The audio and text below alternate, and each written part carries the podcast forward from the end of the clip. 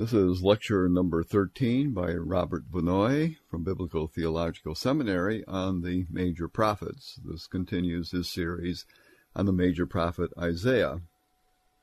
A week ago, we were discussing the question of authenticity and authorship of the second part of Isaiah, Isaiah chapters 40 through 66. A pretty standard critical view is that those chapters do not come from Isaiah himself, but from a writer in late exilic times, and we were looking at some of the kinds of arguments that were given to substantiate that viewpoint. To back up for a minute, by way of review, the arguments can be reduced basically to three. The first one was the concepts and ideas differ in that second section of the book from concepts and ideas in the uncontested parts of the first section of the book, that is chapters 1 to 39.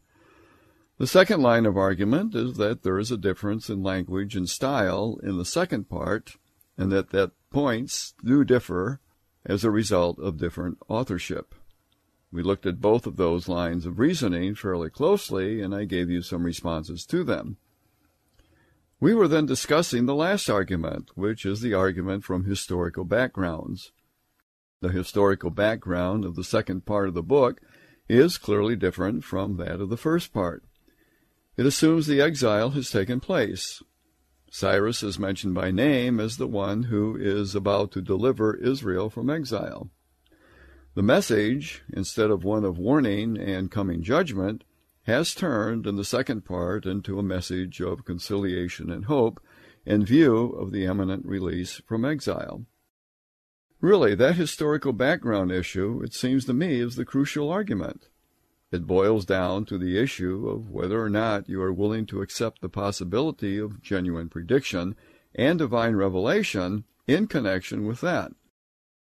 If you're not willing to accept that, you're almost forced to the conclusion of the critics that someone could not possibly have written that material unless he were living in the time of the Babylonian exile.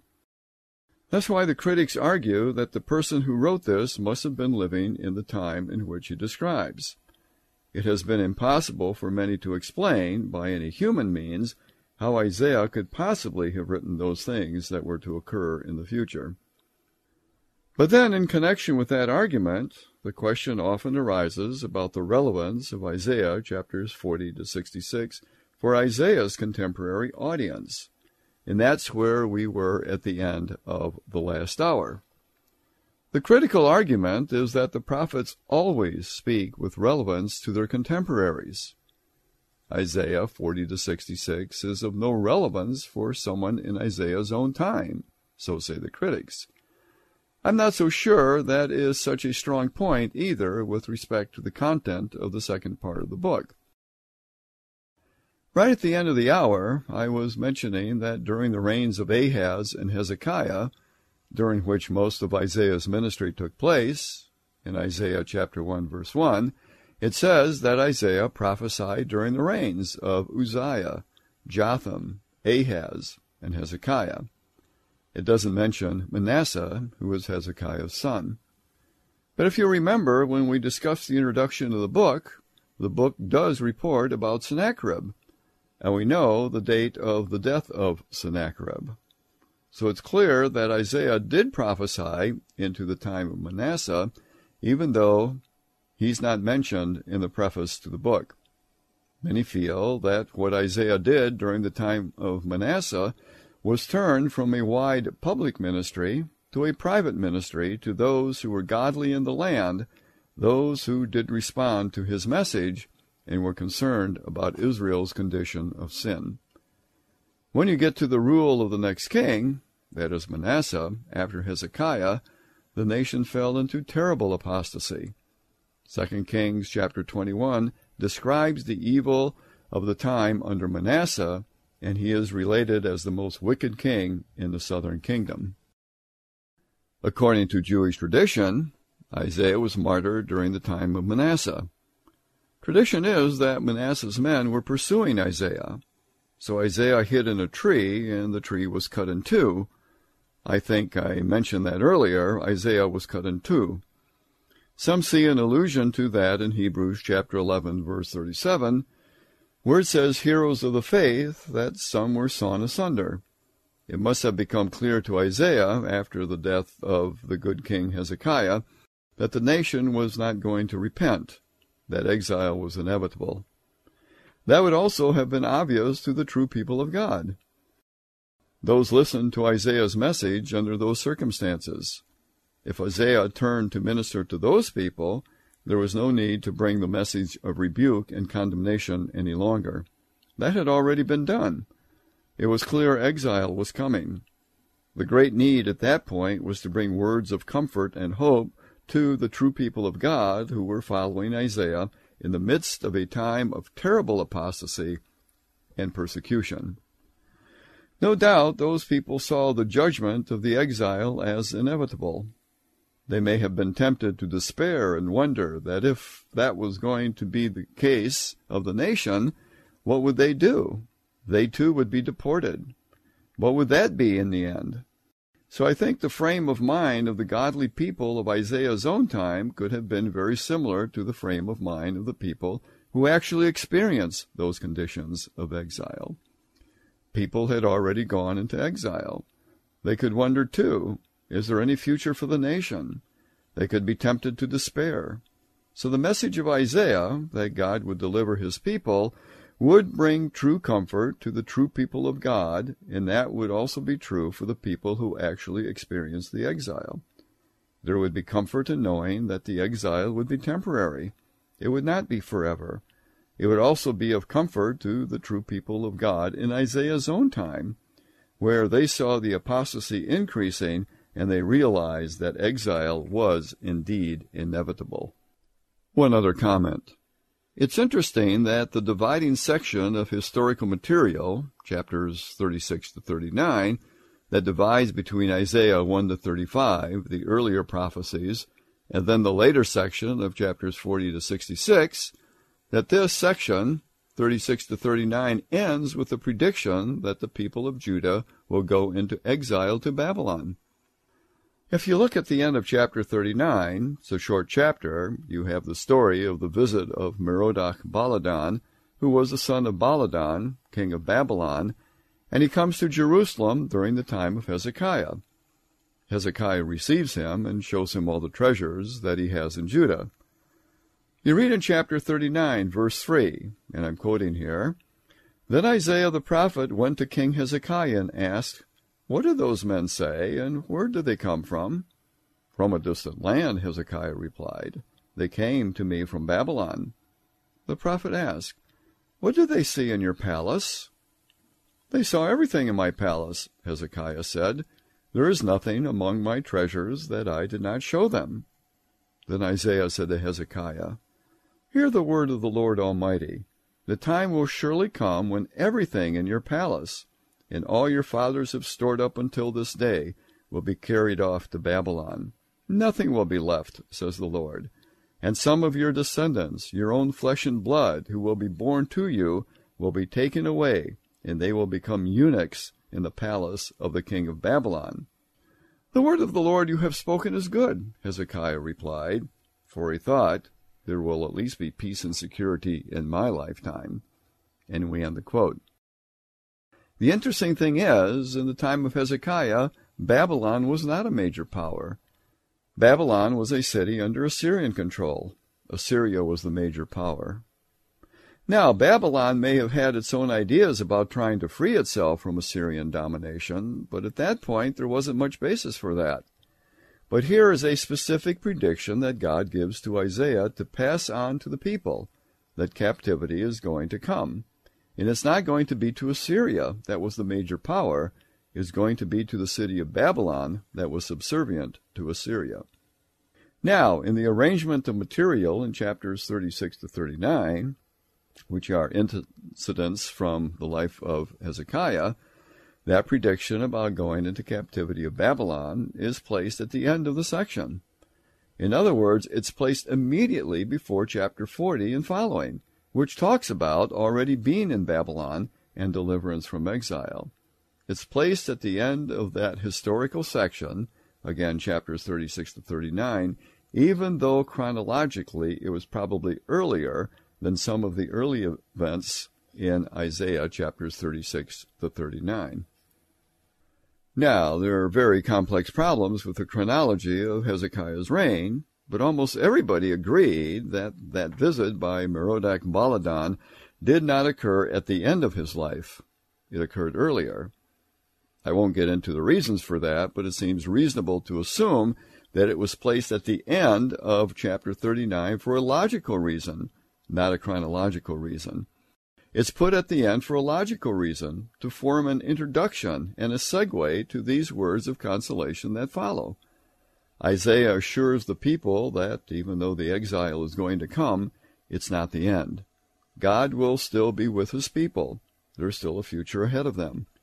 So I think at that point you're back to what he said right at the beginning. If Isaiah could predict an exile was coming, there's no reason why he can't predict that there's going to be a deliverance from the exile coming after that. Not only does Isaiah speak about the coming of a Babylonian exile, and not Assyrian, but Micah the prophet does too. Micah was Isaiah's contemporary.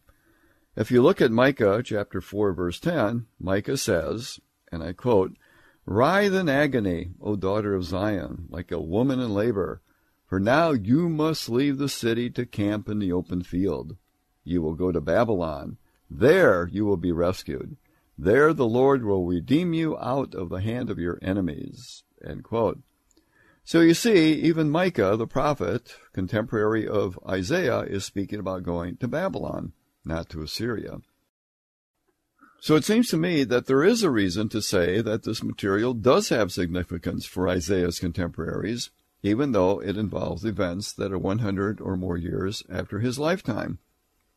I might just mention Manasseh reigned from 686 to 642 BC. We don't know exactly how far into Isaiah's ministry it went, although we go back there to the death of Sennacherib, and that was in 681 BC.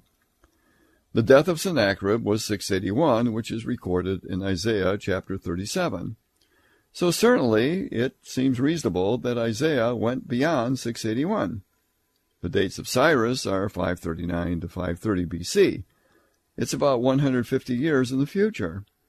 Now, it seems to me that these basic arguments of the critics are not adequate to prove multiplicity of authorship. There are good reasons and responses to reject this. Then you can go to the other side of the question. You have these arguments against authenticity, but there are also some strong reasons for maintaining Isaiah and his authorship, or the authenticity of this material, for both sections of Isaiah, and I want to mention two reasons for believing in the unity of both parts of Isaiah. The first one is there is no manuscript evidence that the book ever existed in anything but its present unified form. In other words, there is no manuscript of a so called Second Isaiah as a self contained unit. The interesting thing is, we do have a Dead Sea Scroll manuscript of the entire book of Isaiah called the Isaiah Scroll. It has the whole book from the second century BC. That's the prime exhibit in the Dead Sea Scrolls Museum in Jerusalem. If you look at the Septuagint, same thing. Septuagint manuscripts do not divide up the book of Isaiah. It's the whole book of Isaiah. That goes back to 250 to 200 BC. So as far as manuscript evidence is concerned, it certainly supports the unity of the book. Let me just mention one more thing about the Isaiah scroll. Interestingly enough, chapter 39 of Isaiah ends with one line left at the bottom of that particular section. Now, if the author or the copier of the Isaiah scroll thought that 2nd Isaiah began a different book, you would think, with just one line remaining at the end of that particular page, the author would just go and start chapter 40 on the next page.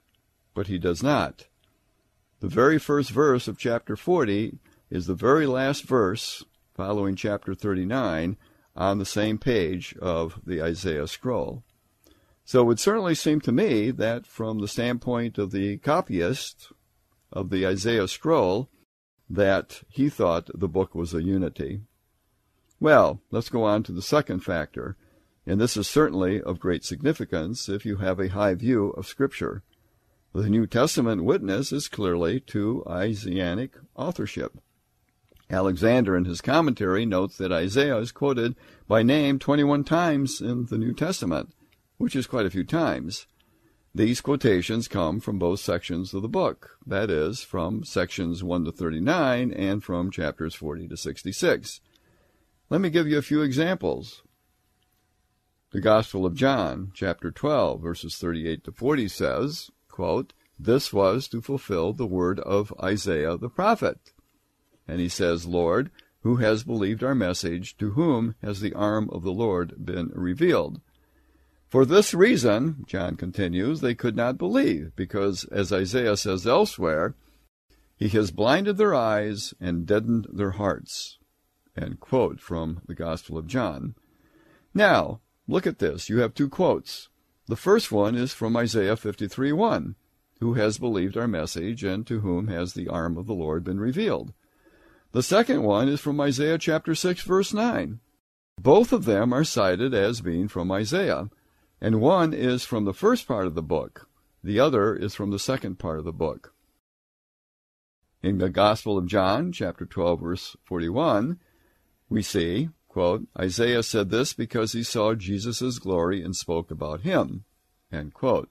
So it's quite clear that John understands both the first part and the second part of the book to have come from the prophet Isaiah himself.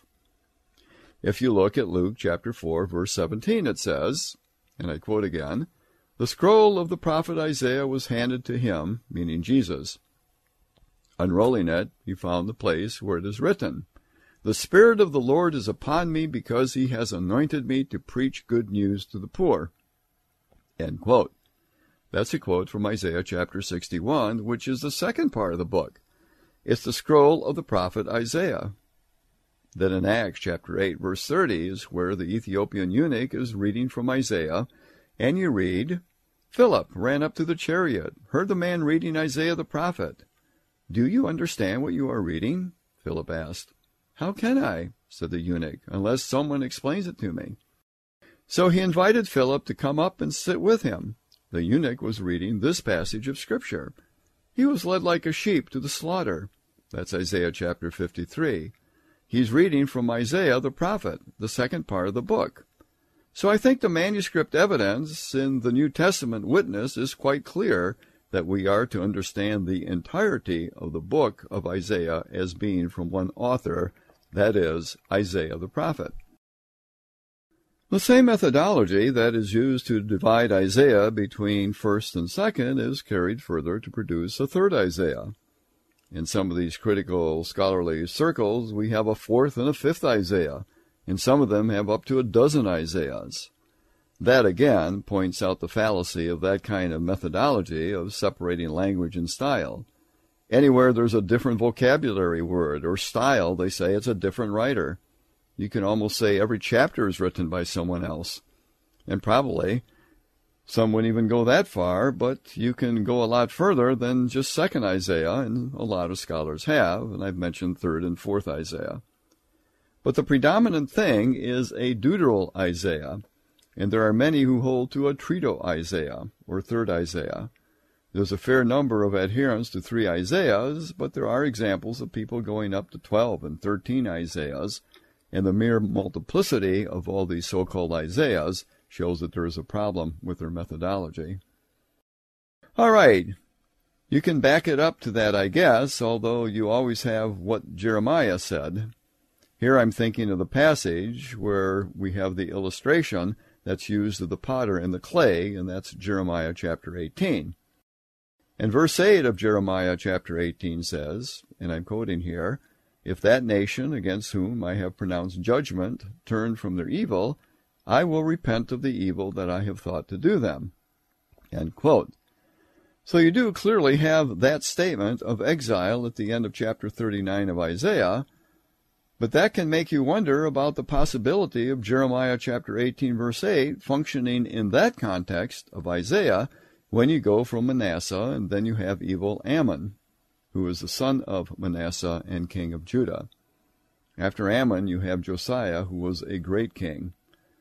In the time of godly Josiah, the law book was found, and there was that great Reformation. So then you could wonder is this Reformation under Josiah going to be enough that the exile will be reversed? Will they now experience blessing instead of judgment? But in Kings, there are several explicit statements in the time of Josiah that make it clear that that was too little, too late. Look at chapter 23 in 2 Kings, and you have a record there of Josiah's reformation in the early part of the chapter. Then go down to verse 21 of chapter 23 of 2 Kings. We read, The king commanded people, saying, Keep the Passover.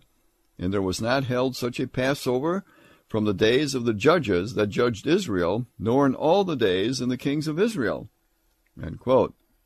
Verse 24 says, Furthermore, Josiah got rid of the mediums and spiritists, the household gods, the idols, and all other detestable things seen in Judah and in Jerusalem. This he did to fulfill the requirements of the law written in the book that Hilkiah the priest had discovered in the temple of the Lord. Neither before nor after Josiah was there a king like him who turned to the Lord as he did, with all his heart, and with all his soul, and with all his strength, in accordance with all the law of Moses. But look at 2 Kings chapter 23 verse 26. You see how there's a great reformation in the time of Josiah. What implications is that going to have for this promised exile? Look at verse 26. I quote, Nevertheless, the Lord did not turn away from the heat of his fierce anger, which burned against Judah because of all that Manasseh had done to provoke the Lord to anger.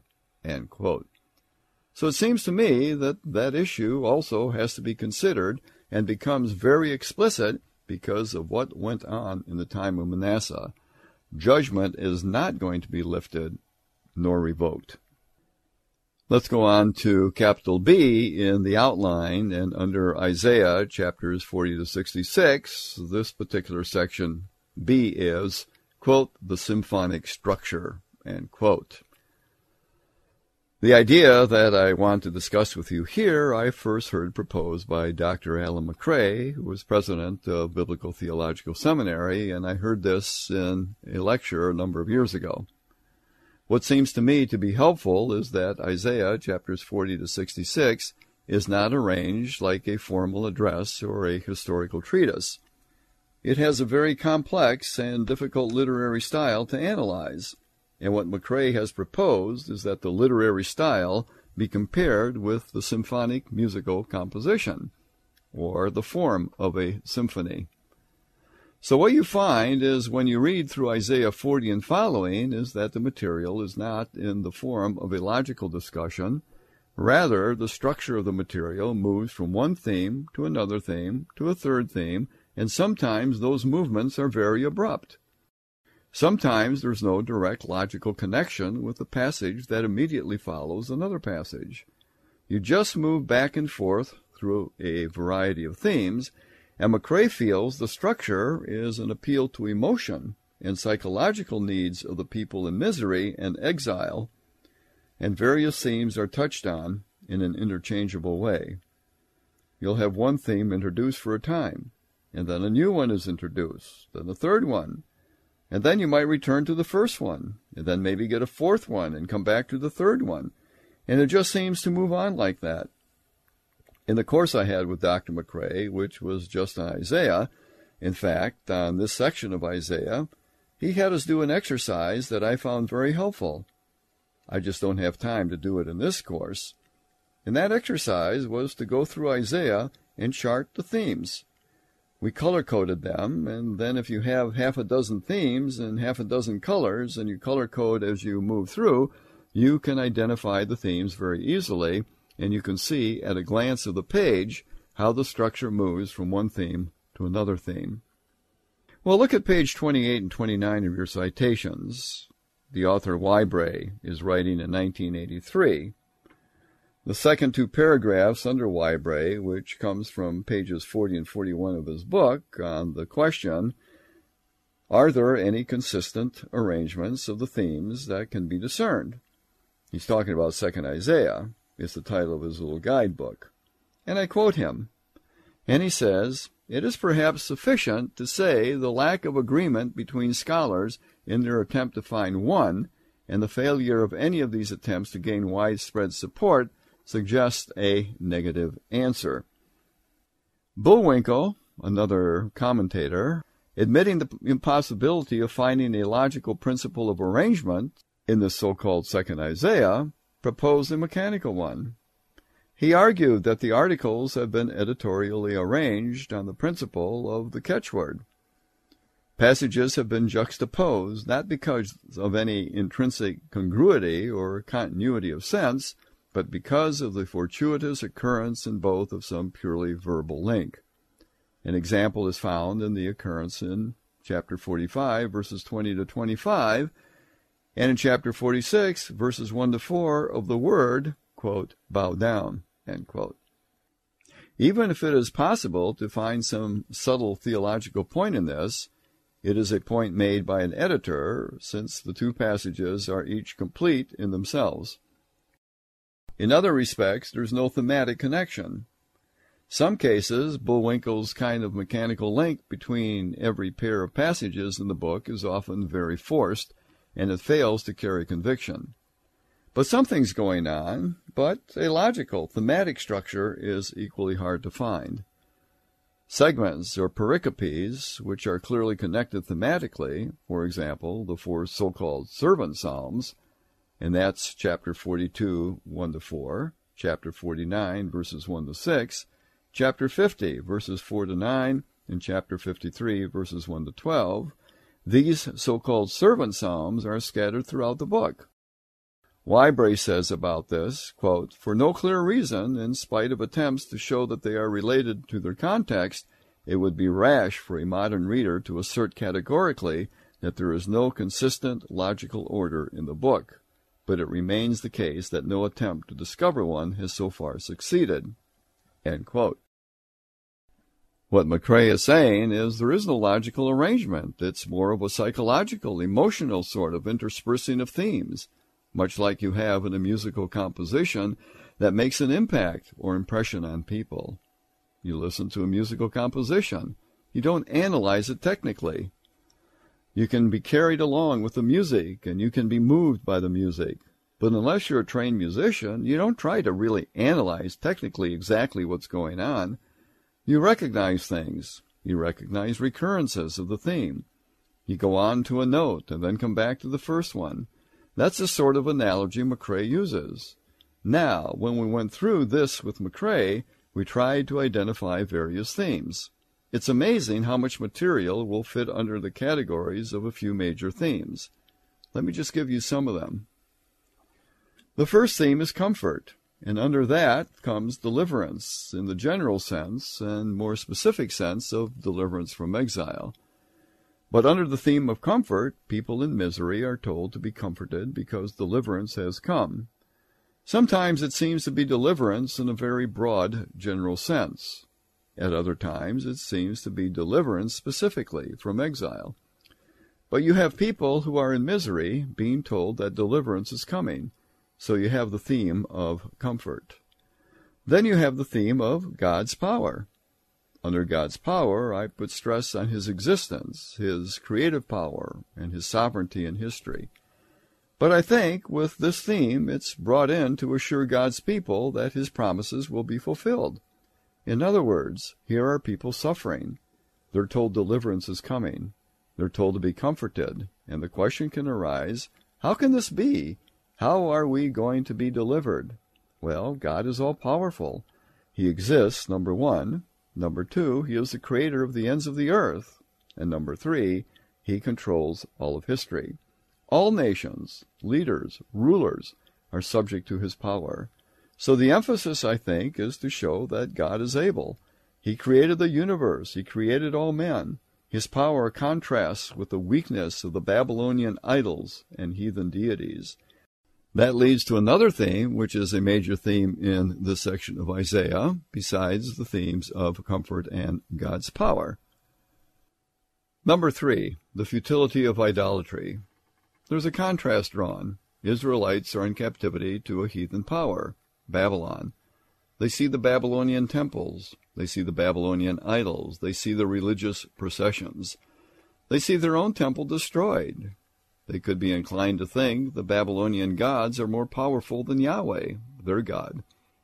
The common concept in the ancient world was that the god who was victorious in a battle was the more powerful god. But this theme of futility of idolatry is interspersed. Isaiah will hit it again and then go back to the power of God, or to the comfort theme, and he will come back to the theme of the futility of idols, and the themes keep interchanging. There is that kind of movement in his writing. Just look for one illustration in chapter 40, verses 19 and 20. I quote, As for an idol, a craftsman casts it, and a goldsmith overlays it with gold and fashions silver chains for it. A man too poor to present such an offering selects wood that will not rot. He looks for a skilled craftsman to set up an idol that will not topple. The foolishness of bowing down to a tree that has been crafted by a workman is shown here. So you have stress on the futility of idols. A fourth theme is also quite prominent, and that is God's omniscience. The one who heard or read Isaiah's prophecies could ask for proof of God's power. You say God is powerful? How do we know he's powerful? One particular line of proof is particularly stressed, and that line of proof is I predicted you would go into captivity to Babylon, not to Assyria, and look, you went to Babylon, not to Assyria. I predicted that Cyrus would deliver you, and now Cyrus is on the scene. To those who were living in the exilic period, he promised to deliver them. So you see the line of God's omniscience in connection with his ability to predict the future, and that becomes another strong theme in the book. But that's not all. There's a fifth theme, and it's the last one that I'll mention, and that is the theme of the servant of the Lord. We're going to look at that theme in more detail as we go on, so I'm not going to say much about it now. There's a whole series of passages with this. Whybray, the former commentator that I mentioned, there said that the four so-called servant songs are scattered throughout the book for no clear reason. There are a lot more than four. There are four major ones, four major servant themes, but the servant is discussed on other occasions as well. There are numerous other brief references to the work of the servant scattered throughout the book of Isaiah. So you don't get rid of the servant theme just by lifting those four passages out as mentioned by Whybray. Some critical scholars feel that they were originally some kind of separate composition that's been set in the book. It's more complex than that. There are a lot of servant passages, and it's a major theme. You're familiar with the climax of that servant progression in Isaiah chapter 53. That's the fourth of those major passages on the servant found in Isaiah chapter 53, verses 1 to 12. The question arises how does the servant theme integrate with this larger emphasis of deliverance from exile? What's the connection? I think as we work through this a bit, particularly with the servant theme, it becomes clear how those two relate. Exile is not the major problem, or even the fundamental problem. The exile may not be very pleasant, and certainly an experience that Israel would like to be delivered from, but more fundamental than the exile is the problem of sin, because it was sin that led to exile. The servant comes to deal with that more basic problem, the sin problem, and it seems to me that that's the way the servant theme integrates into that context of deliverance from exile. It becomes very clear as we move through that, you'll see how the basic problem was the sin problem, not exile, even though the exile was something that was prominent among the people. So you get at least those five themes. You could probably identify a few others as well, but these are the major themes that were interspersed in an interchangeable way through Isaiah chapters 40 to 66. It's not a logical sort of structure, as I mentioned before, but it seems to me that that analogy with a symphonic musical composition is helpful in trying to understand how the text is organized. Maybe we ought to take a break here. I want to go on to section C of the outline, which is called the Overture of Chapter 40. That continues with the music theme. But before getting into chapter 40, let's take a little break and we'll start chapter 40 when we get back. That's the end of the lecture on Isaiah, lecture number 13 on the major prophets by Robert Vannoy of Biblical Theological Seminary.